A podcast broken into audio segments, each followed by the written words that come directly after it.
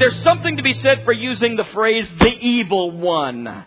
When this particular Greek verb is used with this particular preposition, it almost always means to rescue us from a specific person, not from an abstract idea. And so I believe that the closest uh, demonstration of what would be accurate would be deliver us from the evil one. In Matthew chapter 4, you don't have to turn to it, but you are familiar with the passage that when Jesus was personally being tempted, he was being tempted by the evil one. And in this context, I think Jesus is, becomes the warning to his disciples of this and saying, when you are praying, and as you are praying for yourself, as you're laying your life before the Lord, it would not be inappropriate for you to say, Lord, deliver me from the evil one. Protect me from him. Protect me from Satan. Protect me from what's going on. And Lord, if I find myself in failure, then deliver me from the situation or protect my soul so that you can prove to me that you are strength in my time of weakness. And so he says, lead us not into temptation, but deliver us or snatch us or save us from Satan and his evil schemes against us.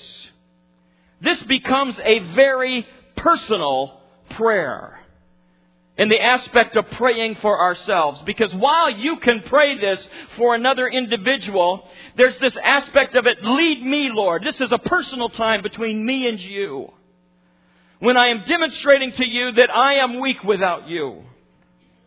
It is a personal confession of our spiritual weakness. It's a prayer for those who feel vulnerable in the face of Satan and his attacks.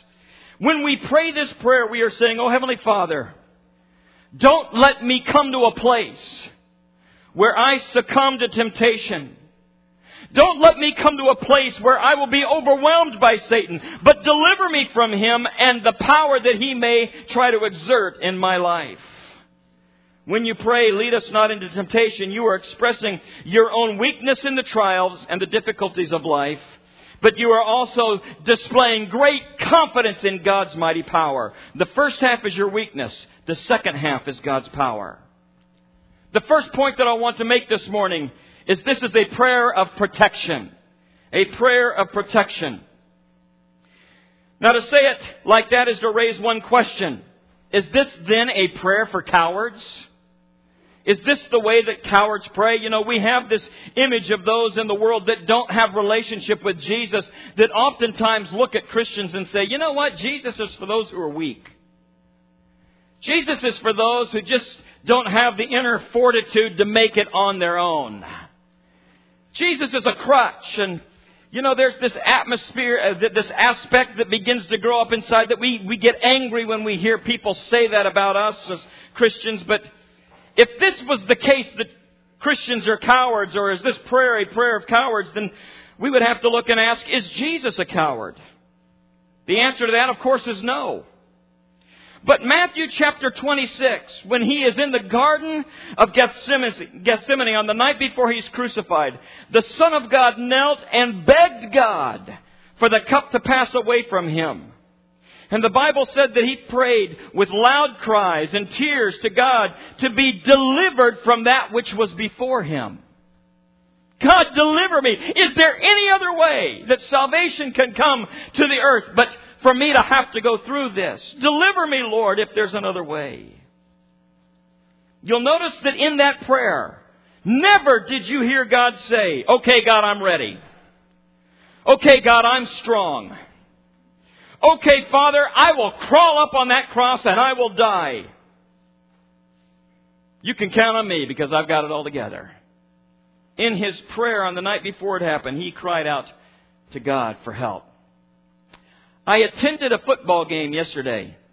It was a modified game for guys that were kind of in the seventh and eighth grade, and, and I remembered the huddles before the teams went out there, and I love this age group, especially of boys, because when they ran out of the huddle and they were all screaming, about half of them's voice had changed and the other half hadn't.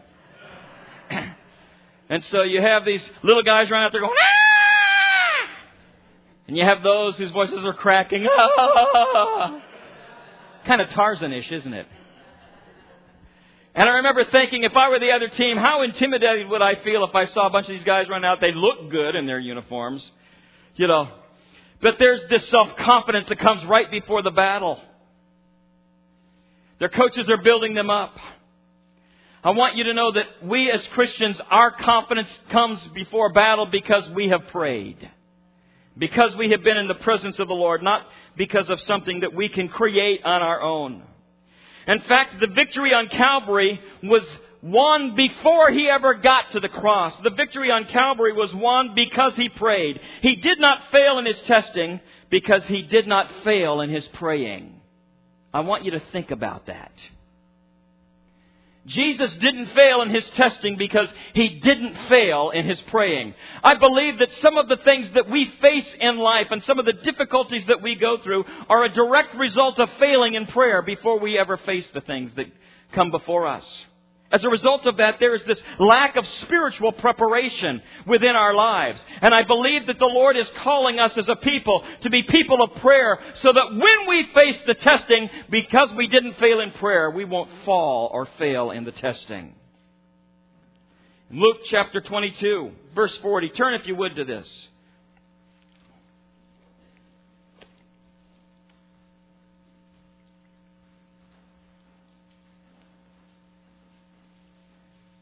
Luke chapter 22. Beginning with verse 39, it says, Jesus went out as usual to the Mount of Olives, and his disciples followed him. On reaching the place, he said to them, Pray that you will not fall into temptation. Specifically, this is how he told them to pray for themselves. Pray that you will not fall into temptation. And he withdrew about a stone's throw beyond them, and he knelt down and he prayed. And he said, Father, if you are willing, take this cup from me, yet not my will, but your will be done. An angel from heaven appeared to him and strengthened him. And being in anguish, he prayed more earnestly, and his sweat was like drops of blood falling to the ground. When he rose from prayer and went back to the disciples, he found them asleep, exhausted from sorrow. Why are you sleeping? he asked. And then he told them again, Get up and pray that you will not fall into temptation. In a moment of crisis, Jesus passes the test because he did not fail to pray. And Jesus' words to his disciples, and I believe are words that are just as important to us this morning, is before you face what the world has to offer, before you do battle with Satan, make sure you have prayed for the protection of God to be around you. Before you face the day, before you face the heartaches and the struggles of this life and the, the toils and the snares that have already come, face it because you have been in prayer. When you pray, you admit that you are weak. And when you admit you're weak, there comes a little bit of fear. And I want to tell you something. As it relates to facing temptation, a little fear is not a bad thing. A little fear causes us to be cautioned. A little fear causes us to do things to protect ourselves. And so the petition of God is one in which He says, don't be overly confident in your own abilities and in what you think of yourself spiritually. When soldiers go to battle, they do so with fear and trembling. They know what's at stake. They've prepared themselves. They've worked with their teammates. They've practiced the battle drills. And yet when they go, they go in fear. And so the Lord tells us not to take our, our adversary too lightly. There's a children's church song. I was singing it this morning. It says, Jesus loves me, this I know, for the Bible tells me so. Little ones to Him belong. They are weak, but He is strong. And as I was thinking about that, I thought, how sad is it that we as a church have determined that the only weakness can be displayed are only in children. That as we grow in the Lord, we begin to think that now that I am adult, I ought to be able to handle some of this on my own. And the strength of the Lord, he, you know, that's needed for our kids because they are weak, but God is strong. I believe that we can all sing that song. Because we are all children of the Lord. And His prayer for us is when you pray for yourself, pray for His strength. Because you are weak, but He is strong. You're weak, but God is strong. In your strength, you are no match for Satan. And a little fear is healthy motivation when you're fighting against a superhuman adversary. So this petition, which on the surface seems so simple, is actually very profound. It's a prescription for spiritual life. It's a measure for your spiritual health.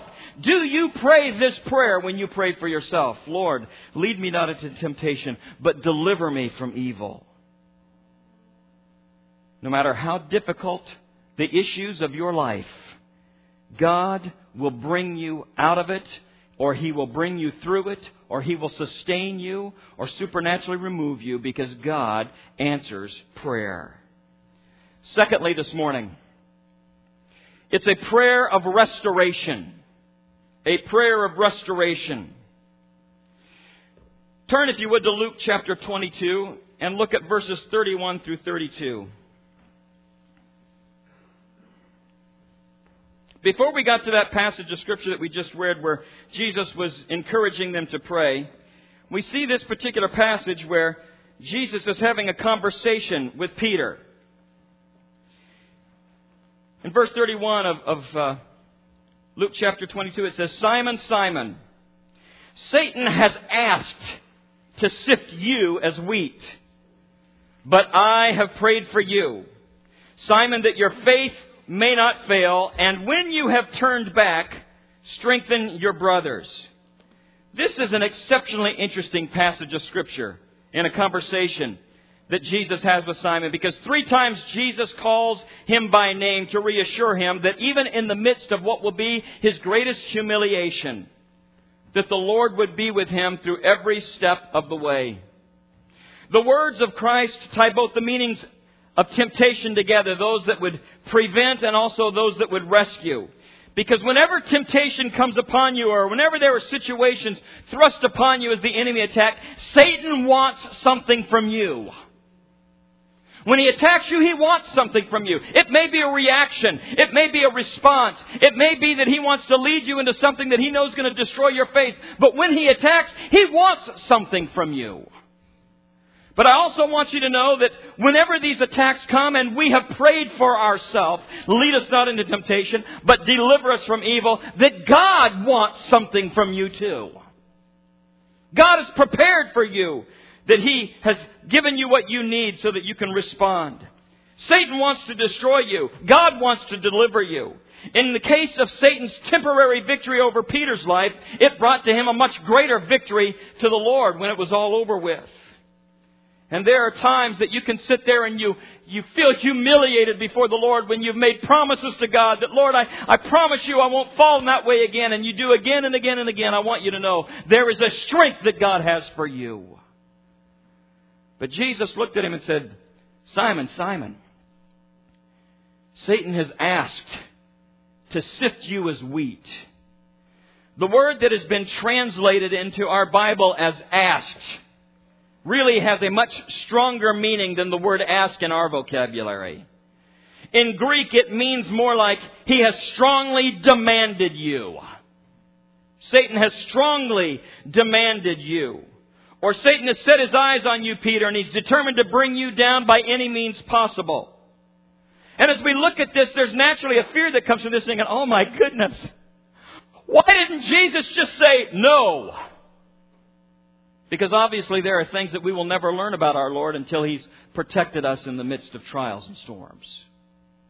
On the other hand, I find it comforting that Satan has to ask God and has to get His permission before he touches any of His children. Sometimes Christians become frozen in fear because they've given Satan too much credit. Sometimes we talk as if Satan were a kind of junior God, almost but not quite as powerful as Jesus. Sometimes we think that he's got like 90% of God's power and 90% of his wisdom and so on, but it is quite different in the biblical picture that we are given. Satan is revealed as a creature of great power and cunning, who nevertheless first and always is a created being and has no power independent of God.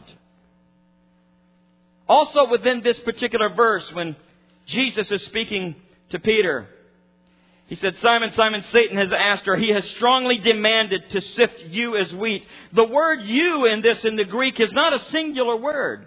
In other words, he was speaking to Peter, but he was indicating that Satan has made a strong demand to sift you, and the you was of all disciples. It was plural, not just that I'm aiming only at you, Peter, but actually because of the timelessness of this word, it applies to us this morning just as it applied in that moment. That the Lord, through His Word, is giving you warning that Satan has desired or strongly demanded to sift you as wheat.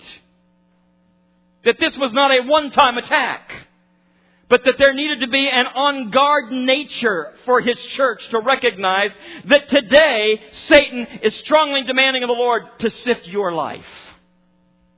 The plural, present tense that he wants to destroy all of us. But this particular instance was a specific attack targeted at Peter. And this, if this is the case, why would God permit his children to be put in such a bad position? Precisely so that he can show you that even under severe pressure, we can survive if we depend on his grace. In Peter's case, it actually meant that falling into sin would bring him about an opportunity to be restored later. Another interesting point in this is that Satan attacks us at a point of perceived strength, not the point of our weakness. We all recognize that there are things within our life that we are weak at. There are weaknesses that we have, and generally, as a result of the weaknesses, we try to build guards around those. If we know that we're weak at something, we are a little more cautious about those things. It's our strengths that we often ignore because we think we've got it together. And in Mark chapter 14, turn if you would there. Mark chapter 14. Again, a conversation as Jesus is with them, and Jesus begins to predict Peter's denial. In verse 27, Jesus looks at them. They're all standing there around him, and he goes, You will all fall away, Jesus said. For it is written, I will strike the shepherd, and the sheep will scatter. But after I have risen, I will go ahead of you into Galilee. And there's verse 29. Here's Peter in the full energy of his personality. He just sees Jesus with a short sermon telling all of those that were closest to him, guys, I just have to warn you. You're all going to run. You're going to run. And Peter declared, it says in the scripture. In other words, this wasn't just, uh, Jesus, I have something I'd like to add to that. This is one of those things where Peter stands up and goes, Excuse me! And he looks around at all these other guys goes, even if they all fail and if they all fall, I will not. I'm sure that made everybody else just really love Peter. And Jesus, verse 30 says, Peter, I'm going to tell you the truth. Today, yes, even tonight, before the rooster crows three times, you yourself are going to disown me three times. And Peter, again, having Jesus face him down. Jesus has just told him, You're not going to pull this off. Peter looks at Jesus and says, insisting emphatically, the scripture says. His attitude never changed. Peter looks Jesus in the eye even if I have to die with you, I will never disown you. And then it says, and all the others said the same. Great strength in these men. Lord, whatever you go through, we're going through. You can count on us. Peter was the spokesman saying, You have no idea the strength that you've given to us. There's no possible way we will run from you. There's no way we're going to fail in this. and then the attack came. In fact, it says that it came so suddenly and so swiftly and so unexpectedly that the bold apostle turned to butter. In the middle of his strength, Peter by himself is helpless. In a moment of crisis, Peter failed at the very point that he had pledged that he would be eternally faithful and even be willing to die. And yet, the first time he's questioned, he runs. Should this surprise us? I mean, this is Peter we're talking about. This is a person that had actually spent time walking with Jesus, who'd seen him in the eye, who'd seen all these miracles. If he failed, what chance do we have? It shouldn't surprise us because Satan doesn't only attack at your points of weakness, sometimes he directly attacks your points of strength. If you know you have a weakness, it's an area you guard. But if you think that it's an area that you don't have a problem with, if it's an area that you think you can handle on your own, that it's really not going to be a temptation to you at all, then you need to raise the red flag because there's danger ahead for you. When a person takes any area of life for granted, that's the one area Satan will most likely attack. Why? Because that's the area you're not looking for him to attack. And the third point is Christ's prayer of redemption. Christ's prayer of redemption. In this passage, he's looking at Peter and he tells him that Satan has strongly demanded to sift you as wheat. And then he goes to him and he says, But I want you to know something. I have prayed for you, Simon, that your faith may not fail. These simple words of Jesus' words to Peter are a reservoir of truth for us as it relates to us this morning. Because first of all, it tells us that Christ knew in advance everything that Peter was about to do. He knew about the denials. Jesus knew that he was going to curse. He knew the repeated lies that Peter was about to tell. He knew the bitter tears that would be shed when he saw Christ taken away in judgment. He even knew more than that. He knew that one day Peter would become a mighty preacher of the gospel. He saw all that pride and the reckless boasting and the shameful denials and the broken heart and the deep repentance and the new resolve to serve the Lord. He saw it all before it happened. He saw it before Peter even knew anything was going to take place.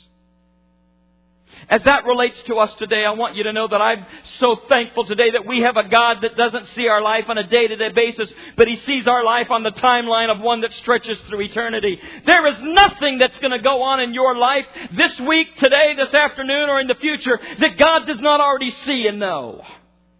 There's never a moment that you're going to stand there and say, God, did you not see this coming? Because God sees it all and He knows it all and He's planned it all and He's made available for you everything that you need in that moment of trial. If you will just learn to pray for yourself before those things take place. Second of all, we look and we see Christ's response to Peter's fall is to pray for him. Hebrews chapter 7 verse 25 says, Therefore he is able to save completely those who come to God through him because he always lives to intercede for them.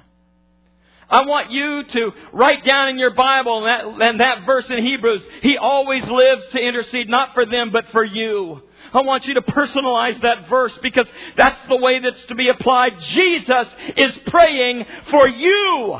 Put your name there. He's praying for you. He's praying for you. You do not have to worry about being alone because Jesus always lives to pray for you. He loves you more than you can love yourself. He cares more about your life than you can care for yourself. I'm so thankful that even at this very moment, he's sitting before the Father and he's saying, Father, there's Doug and I know that he's struggling. Help him to stay strong. Sharon needs your help, Father. Jack's about to fall into temptation. Don't let him be utterly destroyed. Megan wants to do what's right. Help her to have the courage she needs. What an awesome thought that the Son of God is calling us out by name. And taking us personally before the Father. Because without His prayers, we would never make it. Also understand this. Christ does not pray for Peter to be removed from temptation. Instead, he prays that in the midst of the shame that he would not lose his faith altogether. He says, Father, Satan wants to sift him, destroy him altogether. Please don't let that happen. I have to admit to you that as I was looking at this, there was a, just a fresh revelation not only of God's grace, but of what he wants to say to the church. Because there are some of you here today, and your life is one of living in shame because you've blown it.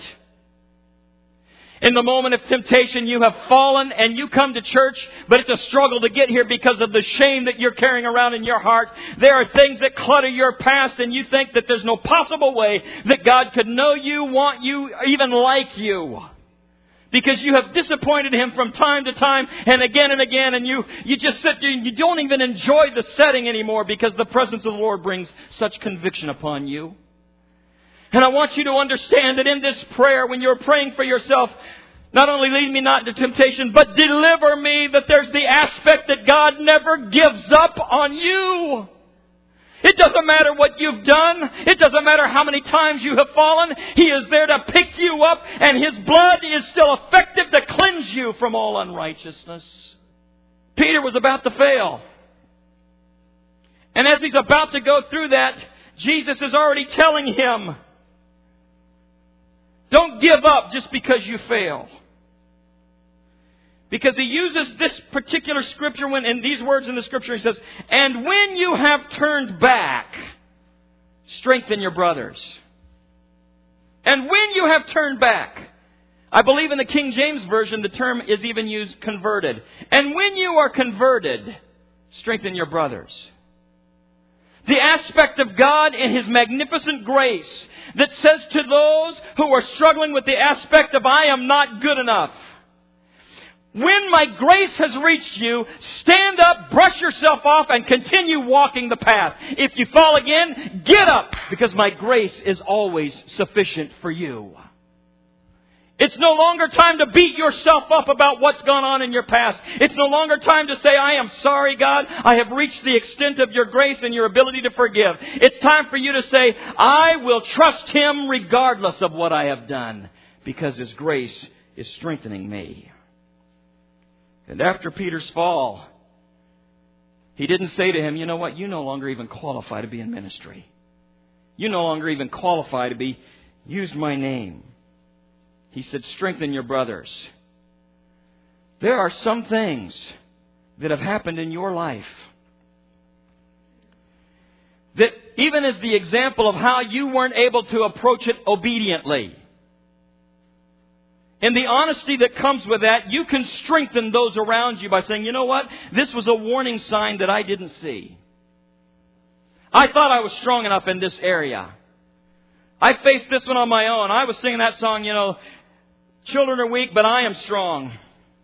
And as a result of that, I didn't see what was coming into my life and, and I failed. But I, want you to know that as you even speak of those things which you have failed in as testimony to others, there's a strength that comes to them because they recognize God saw you through it. He forgave you. He restored you. He renewed you. And if He can do it for you, He can do it for them. God perseveres with us. We are preserved and we are safe through our many trials because he used the word with Peter, when you have turned back. In other words, your failure does not have to kill your faith. Your failure and your falling does not have to pull you away completely. But it can serve as an opportunity for you to get back up and come running back to Jesus. And don't miss these two encouraging facts that took place here. Number one, Jesus treated Peter. He never criticized Peter after that, and he never gave up on him.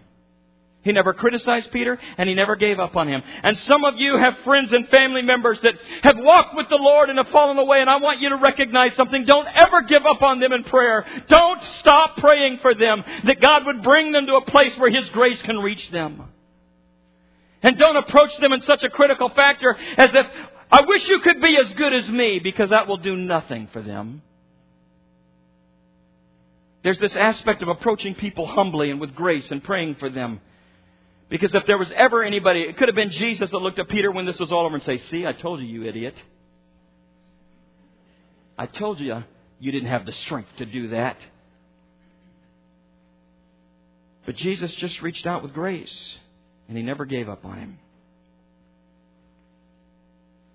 God often uses broken people to accomplish great things. If you doubt this, then let me do a, a roll call quickly of broken saints in the Bible. There was Noah who got drunk. There was Abraham who lied about his wife.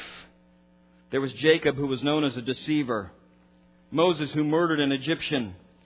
Rahab who was a prostitute. David who was an adulterer. Paul who persecuted and imprisoned people who loved Jesus. There was Peter who denied Christ. And the amazing thought to ponder in all of this is that Peter did much more for Jesus Christ after his fall than he did before. He did more after his fall than he did before. Before his fall, he was loud, boisterous, unreliable. Afterward, he became an anointed preacher of the gospel. Before his fall, he was a big talker. Afterwards, he was humble and couldn't do enough for Jesus and for others. He was the same man, but there was something different about him. after he recognized he couldn't do this on his own strength. He was still Peter through and through, but he had been sifted. And in that sifting, the chaff of his life had been blown away. What Peter lost in his failure was his vanity. He lost his pride. He lost his self-confidence. He lost his rash impulsiveness. He lost his unreliability. And this is what he gained in the grace of God after it was all over. Humility, a new confidence in God, tested courage, a new determination to serve Jesus Christ, and a willingness to use his experience to help others. The things he lost, he didn't really need. The things he gained couldn't have come in any other way. In the same way, God redeems our mistakes by removing the things that bring us down. He removes the things that bring us down. And as we learn to pray, and we get to the aspect of praying for ourselves, we need to come with childlike faith, faith recognizing I am weak, but you are strong. And Lord, even in the areas that I perceive that I am strong, help me to recognize that I cannot be overconfident. That I must walk with you.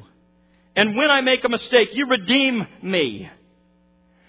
The deliverance that you provide from us, for us is not only a protection in prayer, but when we've blown it, there is a redemption that comes and we learn from that and we grow on in you and we become different people than before we fell that you never close the book on us. So this morning, in just a moment as we prepare ourselves for communion, I want you to recognize the magnificence of God's grace. None of us really understand God's grace. It's the hardest of all Christian doctrines to grasp because it goes against our deeply felt need to prove ourselves worthy. We want to show God that we are worthy of His love, and we can't do it. Grace says, You aren't worthy, but I love you anyway. That's hard to hear. Honestly, that's hard to hear. It's even harder to believe because we believe that if there's something of us that's good, then it gives God a reason to love us. The reason God loves you is because He created you and created you to have relationship with Him. Because He created you, He never gives up on you. And so, in the grace of God today that He extends to you, I want you to meditate on His grace. Think about it, rest in it, rejoice in it, talk about it, share it, sing it. So great is His grace. And I'm going to ask that you would close your eyes, bow your heads. Almighty God, forgive us for fighting our battles in the flesh. Forgive us for taking Satan so lightly as to think that we are a match for him on our own. Teach us to trust in you completely, to believe that Jesus Christ has won the victory, and that as we walk in Him, that we will move from victory unto victory. Teach us to pray. Teach us to pray for ourselves. Lead us not into temptation, but deliver us from evil. That we might eventually be delivered from the evil one both in your protection from Him and if we have fallen in your redemption from sin to greater heights in you than we have ever known before.